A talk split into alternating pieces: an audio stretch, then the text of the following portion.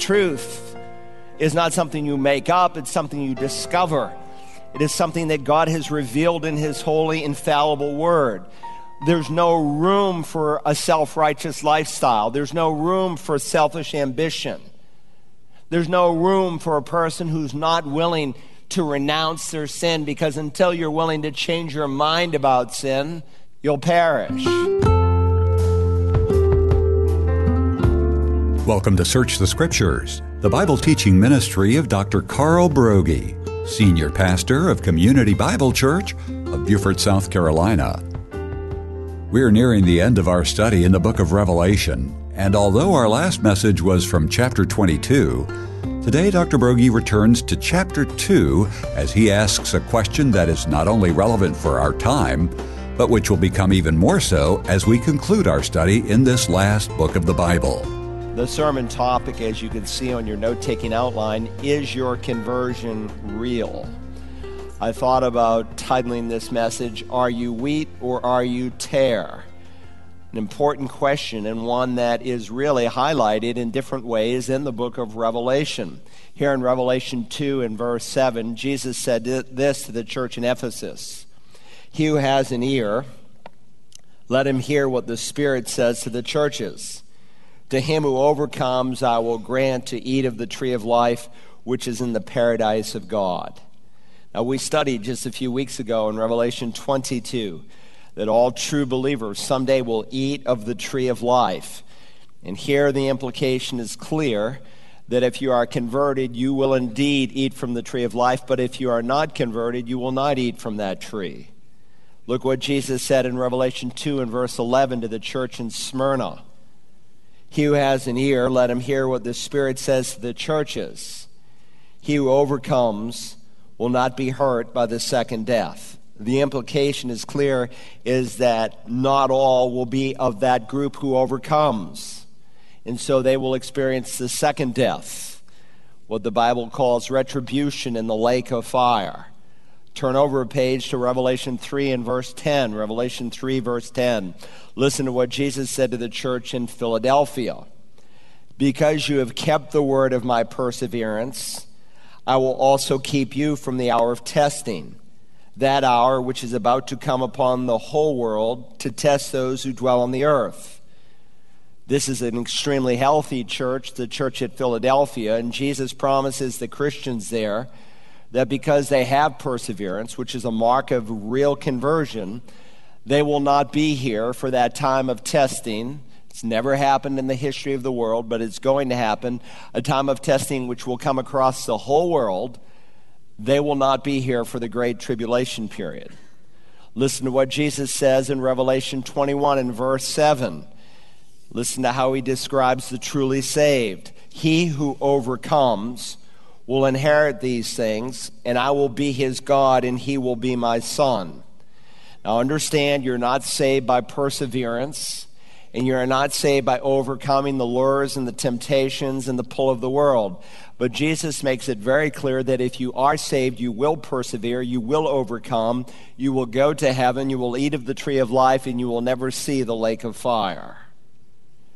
The Lord Jesus said this not only of believers living during the church age, but he also said it of believers who will come to know him during the tribulation age.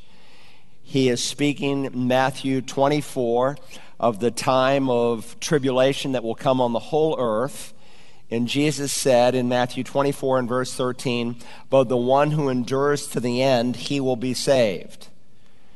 We've seen that during this period of time, most believers will pay for their confession of faith with their own life, but that a true believer will not renounce Christ. He will indeed endure to the end. Christ will indeed save him. Now, you may be asking yourself a question well, how do I know if I really do persevere?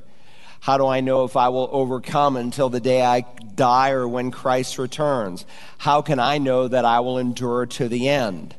And that's a very, very important question to ask and answer. And I'm very pleased that so many of you have come up to me or written me. A few have called me and have asked me that question.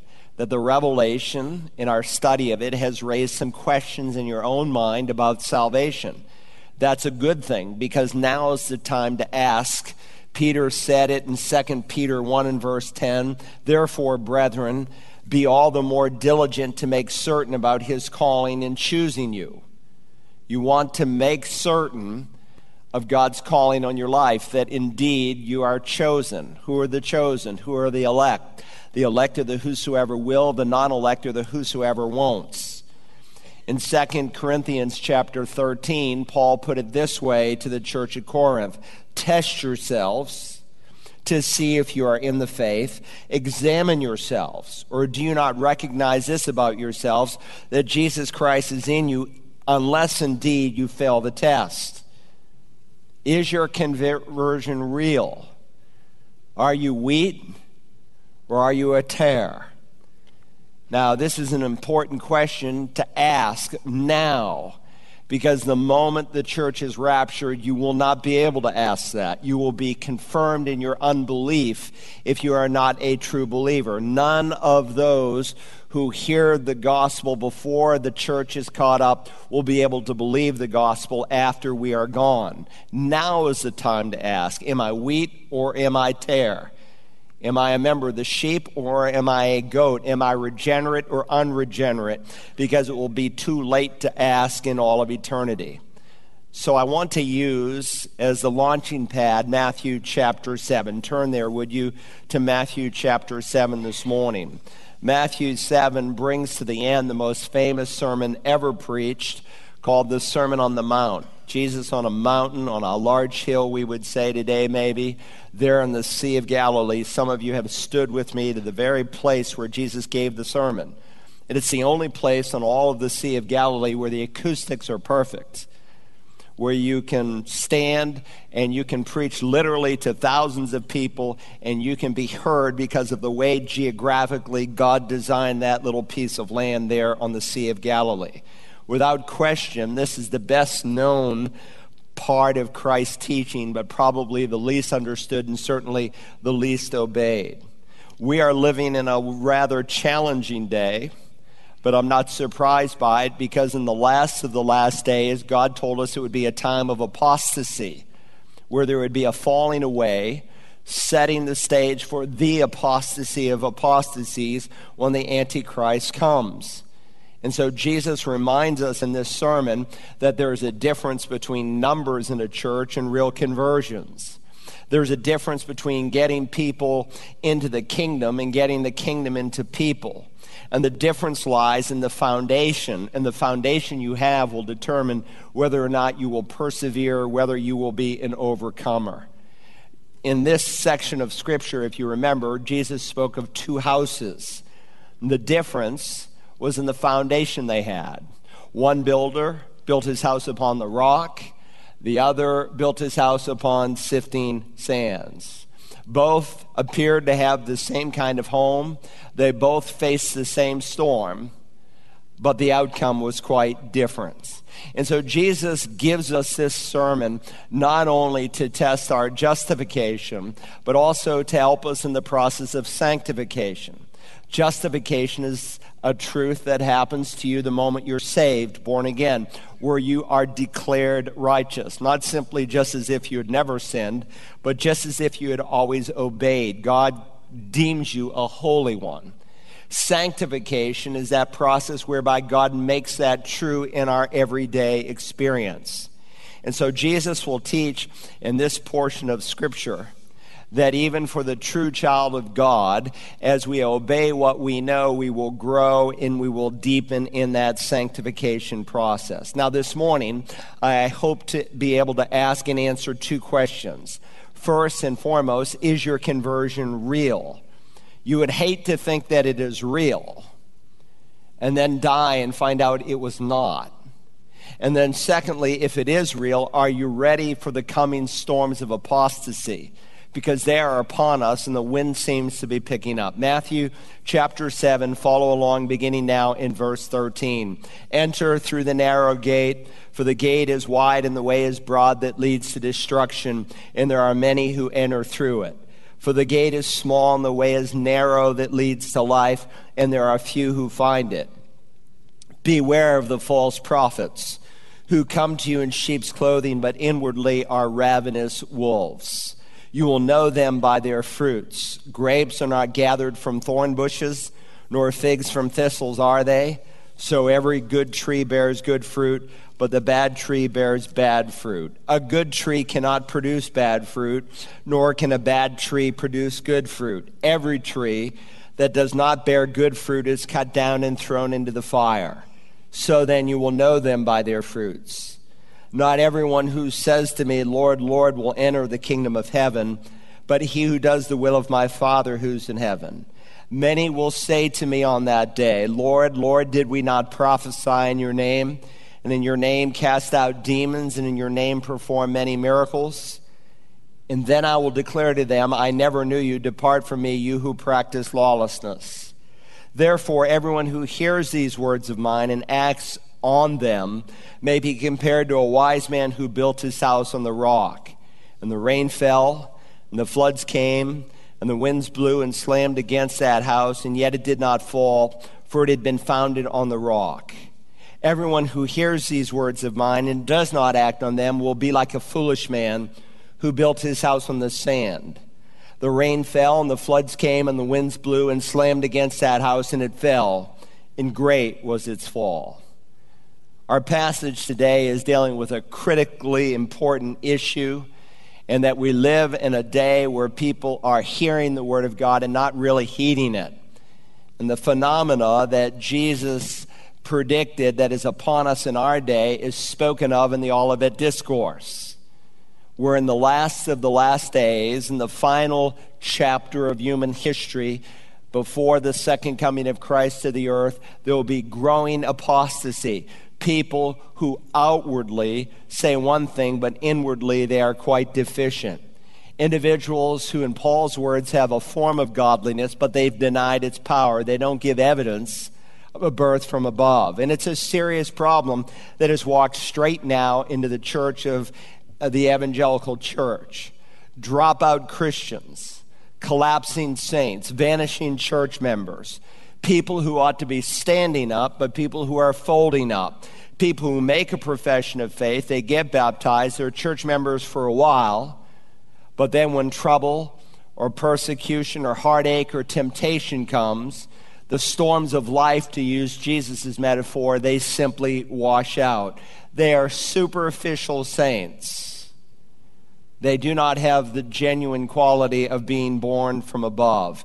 Maybe you know someone like this. Maybe you are struggling with this issue in your heart today. And you may think that everything is just fine, but when the storms come, you'll be gone. Now, that's not God's heart. God's heart is that none should perish, but that all come to genuine, real repentance. Now, let me, for a moment, before we dig into the finer points, give you an overview of the text. Here in verses 13 through 27, it's the end of a sermon that started all the way back in chapter 5. Jesus brings the sermon to a conclusion using four couplets of truth. You see, up to this point in the sermon, he has spoken of two kinds of righteousness. He has spoken of two treasures. He has spoken of two masters, and he will conclude with two foundations. Now the time for decision has come. And so here in verses 13 and 14, he describes two ways the broad way and the narrow way. He describes two teachers in verses 15 and 16 the true teacher and the false teacher. And then in verses 21 through 23, he describes two professions the real and the phony. And then in verses 24 through 27, he brings it to a conclusion by describing two builders, the wise builder and the foolish builder. And in each of these pairs, Jesus is contrasting the true from the false. And so, like every good preacher, Jesus asks people to make a decision. They've heard him preach, but now they must decide. Now, there are three principles by which Christ calls people to make a decision in this great sermon that I do not want you to miss. Three principles by which he calls us to stand strong in the midst of the coming storms. First, I want you to see there is a decision to make. There's a decision to make. And concerning this decision, first, I want us to see there are two ways to choose from two ways in which to choose. Let's read again verses 13 and 14. Enter through the narrow gate, for the gate is wide and the way is broad that leads to destruction, and there are many who enter through it. For the gate is small and the way is narrow that leads to life, and there are few who find it. Now, if you will notice, there are only two ways, two paths which forces everyone listening to the sermon there on this mount where he gives it, and everyone listening to my voice today to the words of Christ that we are studying, it forces everyone to make a decision. Now, God, throughout the Tanakh, as Jews call their Old Testament, Tanakh, that's a new word to you. It's Torah, Nevi'im, the prophets, Torah, the first five books, Nevi'im, and then the Ketuvim, which is the wisdom literature. So they don't call it the Old Testament, it's the only book they have. They call it the Tanakh. But throughout the Old Testament, God repeatedly speaks of two ways, two roads, two paths. For instance, Moses, at the end of his life in Deuteronomy 30, said this See, I have set before you today life and prosperity, and death and adversity. Likewise, the prophet Jeremiah said, you, you shall also say to this people, Thus says the Lord, Behold, I set before you the way of life and the way of death. In Psalm 1, a psalm that our children memorize on Wednesday night, it speaks of the way of righteousness and the way of the wicked. Those on the way of righteousness are those who delight in God's law, showing they have real conversion, and therefore they bear fruit and they prosper in the true spiritual sense. The way of the wicked, by contrast, are like the chaff who listen to ungodly counsel. They typically become scoffers.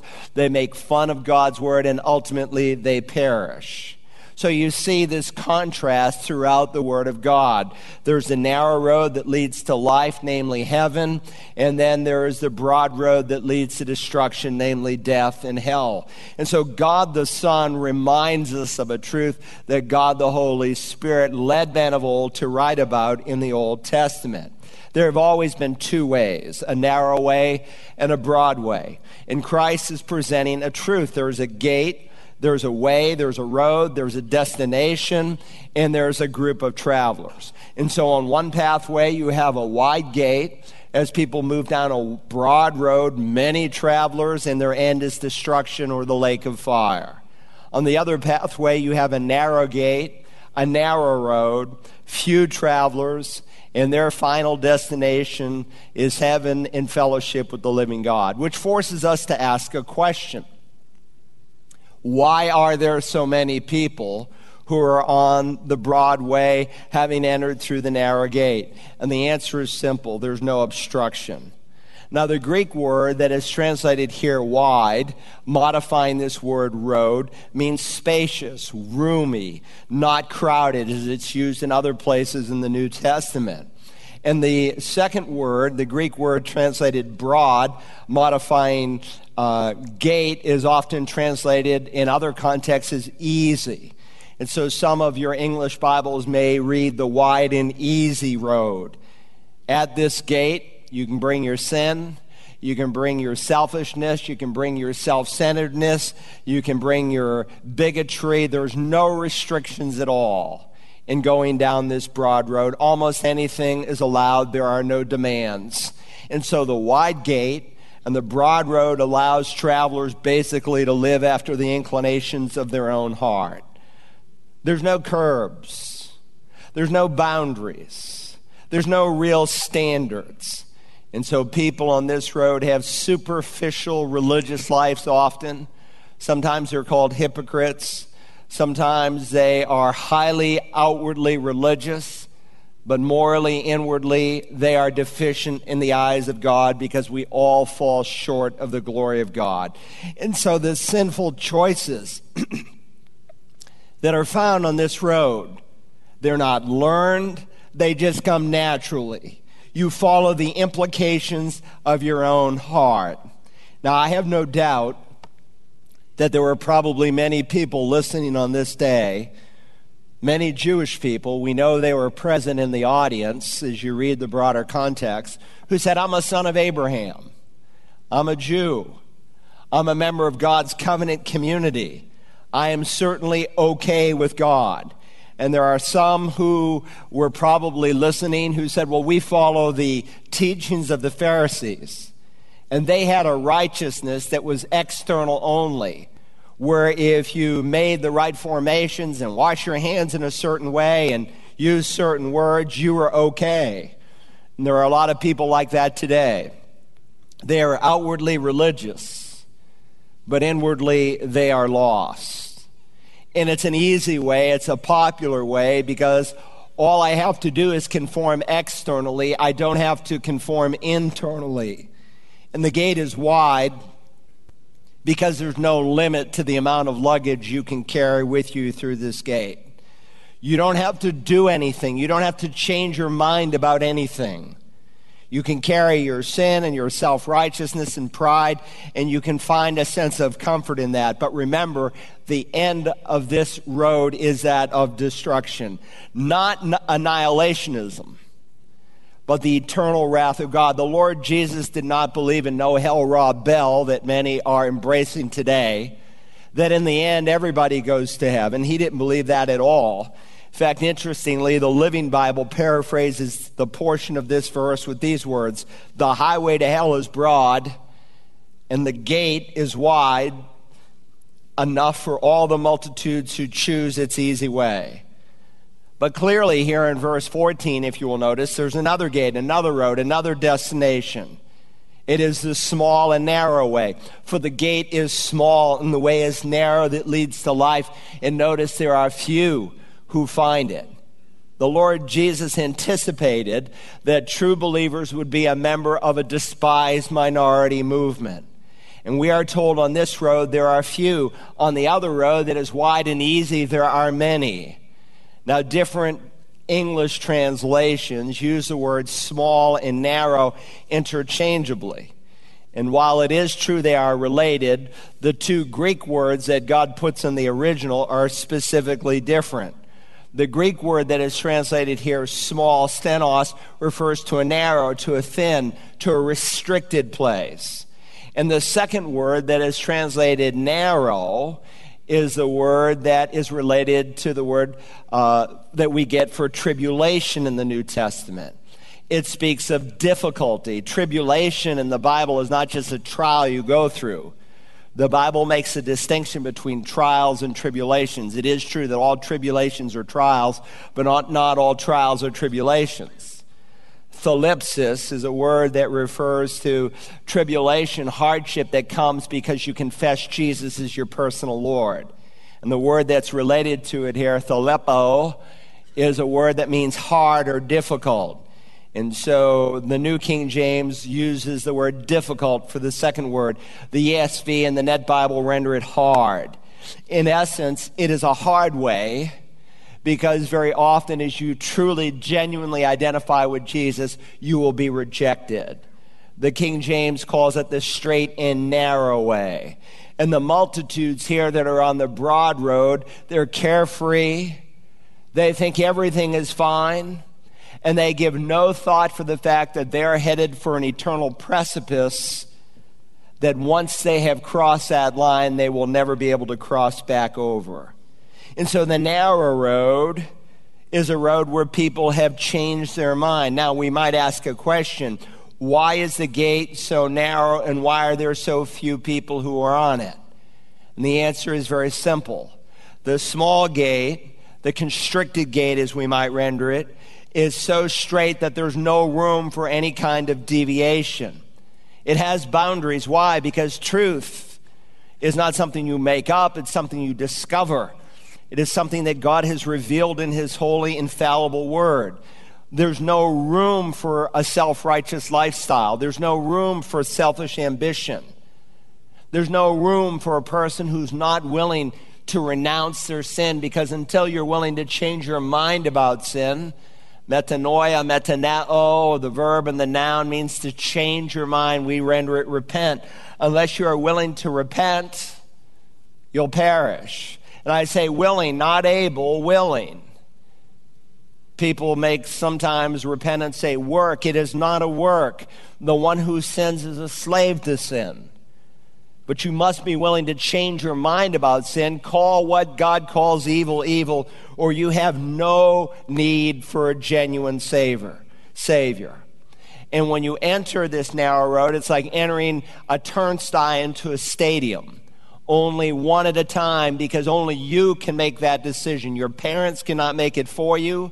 You're not a Christian because your grandparents are. Each one of us must make a personal decision for Jesus Christ. Now, you see, the people who are on this road have discovered that they have a need for a kind of righteousness that they can never, ever earn. The key verse in the whole sermon found here in Matthew 5 through 7 is Matthew 5 and verse 20. Jesus said, For I say to you, that unless your righteousness surpasses that of the scribes and Pharisees, you shall not enter the kingdom of heaven. You see, the Pharisees had a righteousness that was outward. They were mo- the most religious people of the day. Three different times during every day of the week, they went to the temple, they prayed for an hour, they fasted two days out of seven, they gave a tenth of all that they had. It was a righteousness that was only outward but it never touched the heart. And God wants us to understand that the kind of righteousness we need is so high, you cannot achieve it on your own. The truth is, as Jeremiah 17 in verse 9 brings out, the heart is more deceitful than all else and desperately sick. Who can understand it? People say, well, I just follow the inclinations of my heart. I just follow my conscience. Your conscience can be seared. It can become callous. It can become an unreliable guide. And so people who are on the narrow way recognize they need a different kind of righteousness that comes from a birth from above. Jesus said, Unless one is born again, he cannot enter the kingdom of heaven. And Dr. Broggi will expand on that when we continue our message titled, Is Your Conversion Real? To listen to this or any of the messages from our study of the Revelation, Use the Search the Scriptures app for Apple and Android devices, or visit us online at searchthescriptures.org. You can also order a CD or DVD by calling 877 787 7478. And for today's program, just ask for message REV68. We've added more information about our upcoming trip to Israel online.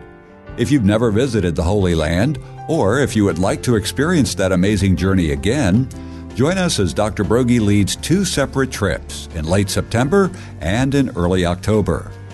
Find out all the details at our special website, stsisraeltour.com. And on Sunday, February 7th at 1 p.m. Eastern, Dr. Broggi will host a live brief informational meeting about the trip. The website again is stsisraeltour.com. We hope you can join us on this amazing excursion where the Bible literally comes alive. Tomorrow, Dr. Broggi's wife Audrey is in this time slot with her program for women, Mothering from the Heart. And when we return Monday, we'll continue our message Is Your Conversion Real? Join us then as we search the Scriptures.